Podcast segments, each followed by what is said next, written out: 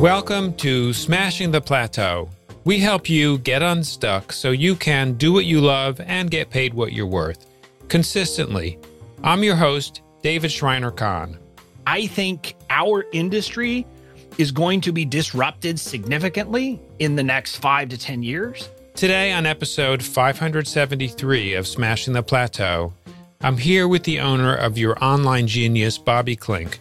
I'm going to ask Bobby how he believes experts need to serve their clients in an online framework in order to have a viable and scalable business that will last, and much more. Stay with us to hear all the details. You can find out more about Bobby along with all of our previous episodes at smashingtheplateau.com. Are you building your own business after a long career as an employed professional? Listen to our show Going Solo, also found on our website, smashingtheplateau.com. Now let's welcome Bobby Klink. Bobby is a Harvard Law grad turned online entrepreneur, but he's not your typical lawyer. He's built a thriving online business by doing things a bit differently than other people, making the legal and business stuff simple with a focus on building real connections with real people instead of thinking of people as potential transactions. After trying what the expert online entrepreneurs were telling him to do, Bobby threw out the online marketing rulebook and started marketing his way by giving, connecting with his audience, and building his brand. Bobby, welcome to the show. Thanks for having me, David. I'm, I'm excited to talk and to have this conversation. I think it's going to be a lot of fun. I think so too. Um, so, Bobby, you have an educational and early career background that seems to be focused on being very high achieving and seems quite linear. Yet, that's not at all how your journey has unfolded. What happened? So that's about right. I mean, I think you nailed it. I have been high achieving and I I did well. Uh, obviously, you have to do well to get into Harvard Law School and um, even after law school, I I went the traditional path. I worked uh, first. I clerked for a, a, judge on the federal court of appeals. Then I worked at prestigious law firms. Then I worked as an assistant United States attorney, which is you know the people who stand up and say, you know, at, at the time I went by my formal name, Robert Klink I'm Robert Klink I'm here on behalf of the United States of America. Which again, a pretty cool thing to get to say. But the problem is, or the problem I think was that I've never really been a a rule follower, if you will. I've always been a bit rebellious. I was in a punk rock band in college. And so being a traditional lawyer never really fit me. And so I think that's a big part of it. But also, candidly, in kind of the transition started in like 2016 or 2017, thereabouts, where I realized that through working with a life coach of all things, that I really didn't like what I did for a living. I spent my days fighting with people and it just wasn't suited for me. And so that kind of started the transition. And it was hard because at that point I had been a, a practicing lawyer for 14 or 15 years. I had obviously invested a lot of money, a lot of time, a lot of effort into getting where I was. But it, at that point, I just decided that being happy and loving what I did was more important than kind of thinking about, well, there's these sunk costs. I can't give up. I can't go a different route. And so I did. And, and I'll be honest, I mean, the first year was rough, but since then, life has been good. Life's great. And, and more importantly, now, the way I explain it is I feel like I'm getting up every day and going to play with friends. And that makes it so easy to do the things that you have to do to build a successful business. And so, I mean, that's been kind of you know, in a nutshell, that's the transition that's happened for me in, in about 20 years now. Yeah. Well, 20 years is a long time. Yeah. And Bobby, what triggered you to start working with a life coach? Well, so I mean, I was in that, I was in a phase. I'm trying to think of where I was. I was about, I think I was about to turn 40 at that point. I would have to do the math, but thereabouts. I was, and I was just kind of in a bit of a malaise. Like I wasn't, I wasn't sad. I wasn't you know, depressed or anything, but I also wasn't happy. And I started actually working with her partly to improve my relationship with my wife.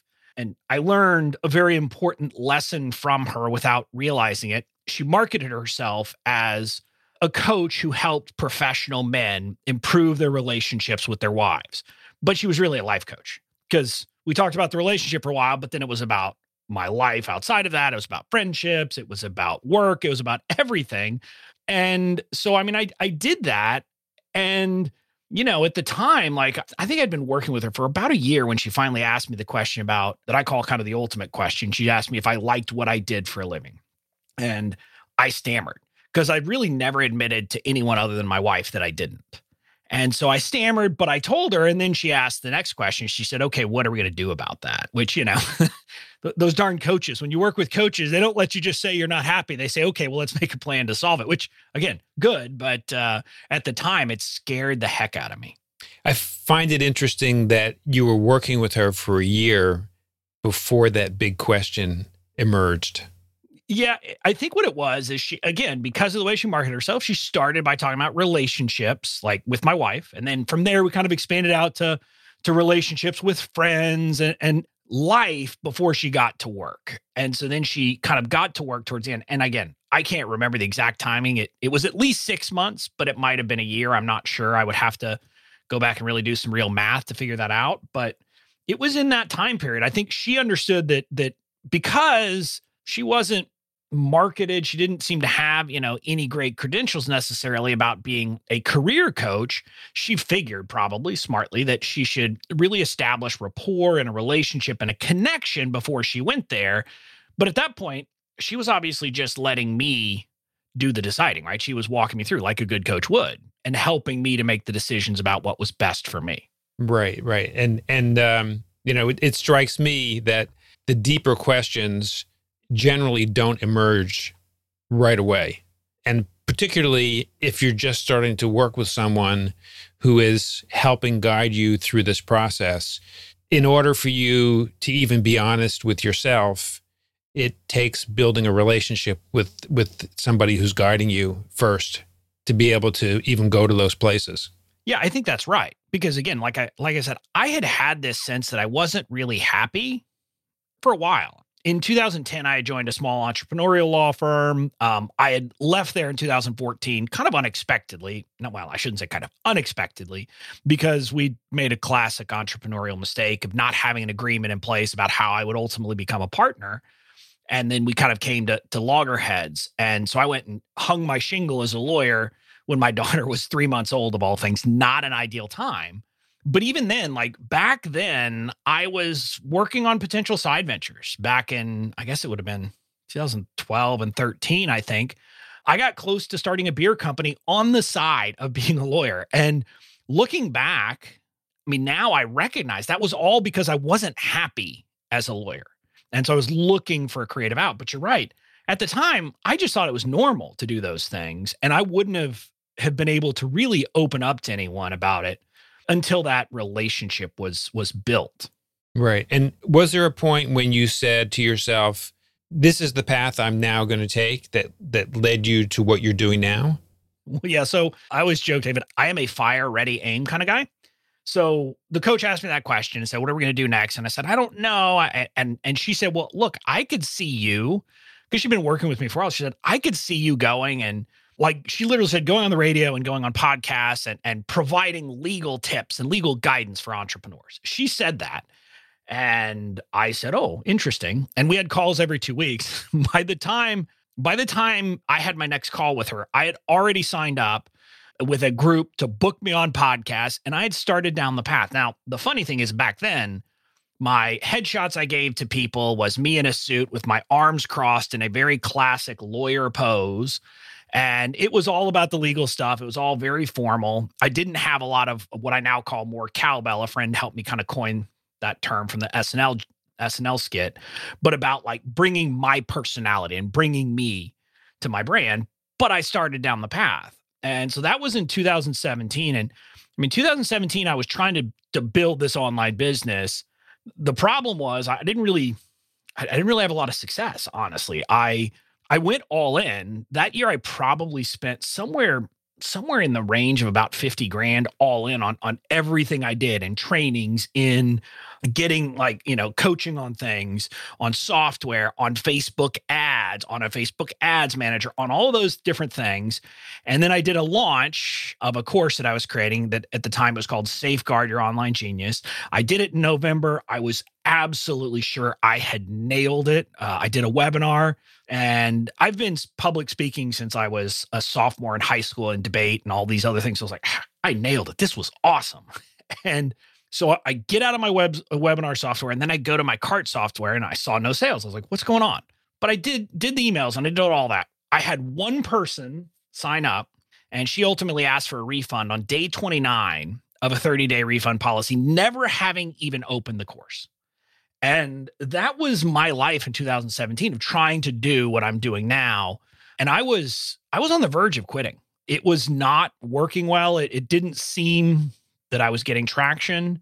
And I'll never forget uh, January or sorry, December 31st of 2017 was a Sunday. Uh, we went to church and I was in the dumps. I had not kind of told my wife you know how much I had spent on all these things. I'd been taking money from my law firm and, and using that to try to build this business. And I was not feeling very happy or very enthusiastic at the time. But I remember my my pastor was talking about giving that son. And, and it wasn't about giving to, to the church. It was about how giving changes you as a person. And again, in my fire ready aim fashion, I said, well, that's it. I'm going to make giving my word of the year for 2018. And the interesting thing is that little tweak, that little change is the thing that ultimately propelled me forward because 2018 was my breakthrough year. It, it didn't happen the first three and a half months. I still hadn't made any money. I started to make a little bit of money in um, in April, but ultimately I, I built my business all by myself with no staff, nobody involved, up to a quarter of a million dollars that year by giving and just over delivering and over serving people. And so that that's when I was hooked and I was like, oh, this is my career path forever now. Mm. Yeah, I, fi- I find it fascinating that a change in your mindset led to a change in your behavior, which did lead to a change in business results. Keeping in mind that the change in business results was not instantaneous. No, it, it wasn't. And, and it really was a mindset change more than anything else because in the online space, especially the the world that kind of I live in with with course creators and membership site folks and people like that, a lot of people talk about giving, but it's really a tactical version of giving. It's I will give so that I get reciprocity so that they will kind of, you know, give in return, not give, but buy from me in return. And that that was in some sense where I was and I had to shift that mindset. I had to stop saying it that way and, and become a giver. And the big shift I made that year, because I mean, I had done all the traditional things of having lead magnets and, and having freebies and all those things to get people on my list. But what I realized was I was doing it very tactically and I and I was giving as an action. And the shift I made, and it wasn't at the very beginning of 2018, it took me a while, but I simply became a giver. So it, it became my default setting. And and the more I've done that and the more I've leaned into it, the better things have worked out for me. But but you're right, it didn't happen right away, and it certainly didn't happen the way I expected it to. I I started really giving in in a Facebook group for I had joined an online program that has thousands and thousands of people sign up each year and and I'd signed up through an affiliate and this affiliate was one of the top affiliates and there were like a thousand people in that group all of them among my potential perfect customers for my business at the time I was selling legal stuff, just the legal guidance for entrepreneurs. And I decided though that I was simply going to give in that group. And I, and I asked the admin, I said, Hey, I'm creating all these freebies that are really directed to these people to help them with the legal stuff. Would it be okay if I just posted not the sign up, just the PDFs in here, just gave the documents away? And it took the admin a while to figure out like, wait, wait, you really aren't going to post the opt in? I said, no, I just want to give these things. So I did that. And then the person who was running that group reached out to me because she was creating a new program and had thought she wanted to have a legal training in it. And she asked me to be her guest, her guest teacher for that. And then that happened to be the time when the GDPR, the, the EU's data privacy law was coming into effect. And I, I, when she asked me to teach the thing, I said, yeah, I'd happy to, but I'm actually doing this training right now for that. So I'll have to wait until, you know, I'm done with that. And then she asked me, she said, Well, well, how much are you charging for that? I might want it. I said, No, I'm not charging. I'm giving it away for free, which again blew her away. So she had me on her podcast, which is a very highly rated podcast, especially among my group. And that episode aired the day before I had my next, like the next time I was doing a webinar after my disastrous launch the November before. And my list in, in a matter of, I don't know, a week went from 800 to four or 5,000 people. And I look at that and I just say, look, I could have never engineered that to happen, but it happened because I chose to give and I chose to simply show up in life as a giver. That's great. But how does that actually translate into revenue? Because ultimately, you're running a business and you have bills to pay and you have to support your family. So, I mean, look, I still sell stuff and I, and I joke I sell a lot more than most people. I'm promoting stuff on a regular basis. But the difference is like, I don't worry, like, instead of my default setting being, am I giving too much? My default setting is, can I give more? And by doing that, what happens is, especially in, in the space of online, kind of call it thought leadership or service providers and all of these, you know, all of us in that group and coaches, et cetera, we're not selling information. And we need to stop, I think, thinking that we're selling information. We're, we're selling a transformation. We're selling that people change. And what I've found is people ultimately want to resonate with us. And, and what that means is they're not buying a product, they're buying us. And, and maybe that sounds weird, but I think that's what we need to be thinking because look, if you're a service provider, for example, who who helps people with Facebook ads, I don't want to say I don't know how many other folks there are, but thousands who do that same thing. So why are people going to pick you over someone else? Ultimately, it's because they buy into you. They've made a decision that they know, they like, and they trust you. And so by giving, what you're doing is you're building a connection and people get to that point. So they literally don't even have to think twice. When it's time to buy the paid product, they don't think about anyone else. You're the only person in their world that they would think about. And when I was selling legal templates, it, it was easy, right? Because let's be honest, I could give all the training in the world about legal stuff because people ultimately don't want training, they just want a solution. And so what I was selling ultimately was legal templates that people could use to, to put in place to get their protection in place without having to hire me or some other lawyer, which is going to cost you five grand, 10 grand, a bunch more. And so I was selling a solution. And so by giving them the information, I was able to, to build credibility, build the know, like, and trust factor, and get to the point that they wanted to deal with me. Now, since I've moved into kind of business coaching as well and, and business strategy, again, I, I, one of the things that I think a lot of people, the mistake they're making is trying to hoard information. I mean, if people want information about most of the things that we help people with, they can go to YouTube and find it. They can go to Google and find it somehow. They buy from us because they want our help implementing that information. And so I've made the shift now. I give all my training away. I give all my information away. I charge for implementation work. I have a, a, group coaching program. I do VIP days, which is basically, you know, time with me where we get kind of, you know, we get our, our hands dirty. I get in the dirt and help you figure out what you need to figure out for your business and then implement it. So that's how I've made the shift and it's working. And and the more I give training away, the more that people have wanted to buy from me, not less. So basically, you give away the what and you sell the how. I mean, I even give away the how. I mean, I don't I don't hold back. I tell them how to do it. Fundamentally, what I've figured out and what I believe is true, and, and again, this is this is me looking forward. I think right now you can still sell the how in information, but what I sell is the implementation. I sell my help. And I sell kind of getting access to me to help you implement the stuff because again, you could figure this out, but there are people who want to do it themselves and then there are people who want help. And you can give those the second group of people all the information in the world and they're still going to say, I still want your help. I still want your guidance. I still want your eyes on my thing. And I'm focusing on those people. Now, I'm doing that partly because, honestly, David, I think our industry is going to be disrupted significantly in the next five to 10 years and people who believe even if they're selling the the how but if they're selling information ultimately that's what they believe they're selling you're going to find yourself competing with some big entity. I don't know if it's Google or Facebook or someone that we haven't even heard of yet, but some huge company is going to come out and they're going to start providing the information in trainings in a very organized way. So you're going to be competing with those big conglomerates to try to get people to buy your information products.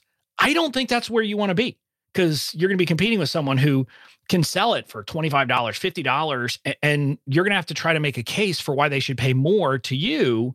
And I think that's going to be tough.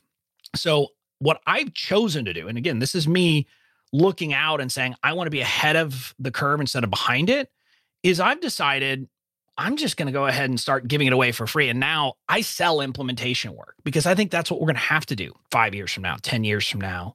And we have to figure out how do we scale that. And that's what I'm working through now. Mm. Yeah. So, any thoughts about where the scaling opportunities may come? I mean, I think you can do it in interesting ways that, that people don't recognize. And this stunned me. I, so I kind of got known as the email guy for a while because I write I write emails that are the best way to describe them sometimes is it's a weekly weekly walk through my kind of wacky life. Even though my life isn't that wacky, I find things to make it entertaining. And so people people were basically willing to pay to watch me live edit emails, even if it wasn't even their emails. They could get value from watching the way that I thought in literally just watching me, you know, on a Zoom in a Google Doc editing someone's email.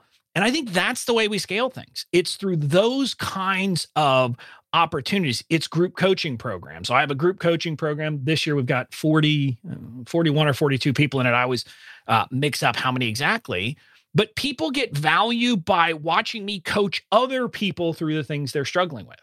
And so that's the way we scale these things. And then ultimately, as it grows, you can bring in other people to help you and, and provide value under you. But there are plenty of ways to scale. But even without bringing in like outside coaches, I mean, you know, I have a business model that could, you know, that can scale, you know, pretty good. And, and I don't have to worry about it but we'll find a way and i know we ultimately will but it's it's finding ways to provide that implementation work in a group setting yeah that that's quite remarkable but bobby you you clearly have a different way of thinking about online business than most people that are in it and you know we've just kind of touched the tip of the iceberg in this conversation if somebody wants to go deeper with anything we've discussed today or access any of all of these myriad of resources that you have or get in touch with you, follow you, where's the best place for them to go? Yeah, so I mean, you can find me just about anywhere. Bobby Klink. I'm that's where I am on almost all the socials, but also my website. But but I also have a free, like I said, I, I give my training away for free, and and as of right now, it's one course. But as we're recording this, David, I'm we are in the last bit of doing our tech stack overhaul. So by the time this episode goes live, we will most likely have five courses in what we call BOMU, which is our online uh, marketing university, and it's it's absolutely free. Uh, we don't charge anything because, like like I said, I don't think that's what this is about. But I'm building this out as a platform for people to learn how to market how to build an online business in the way that I believe is the right way to do it and to, to learn for free. So you can always find that at bobbyklink.com forward slash BOMU. You can sign up there. And by the way, if you're one of those weird people who likes the legal training, one of the courses in there is about the legal stuff because I think that's important. And I think we need to be thinking about that as well as the marketing stuff. Well, Bobby, I want to thank you so much for taking the time to join us today on Smashing the Plateau. It's been a really fascinating discussion. Um, you clearly think differently, and I'm glad that you've come on to share your thoughts. My guest today has been the owner of your online genius, Bobby Klink. Thank you again, Bobby, for joining us. Thank you for having me. When you visit the Smashing the Plateau website at smashingtheplateau.com, you'll find a summary of each episode along with the links we mention on the show. Today, we learned how experts need to serve their clients in an online framework in order to have a viable and scalable business that will last. Remember to subscribe on whatever platform you listen on and leave a review if you can. Thank you for taking the time to listen to our show. I'll see you on our next episode.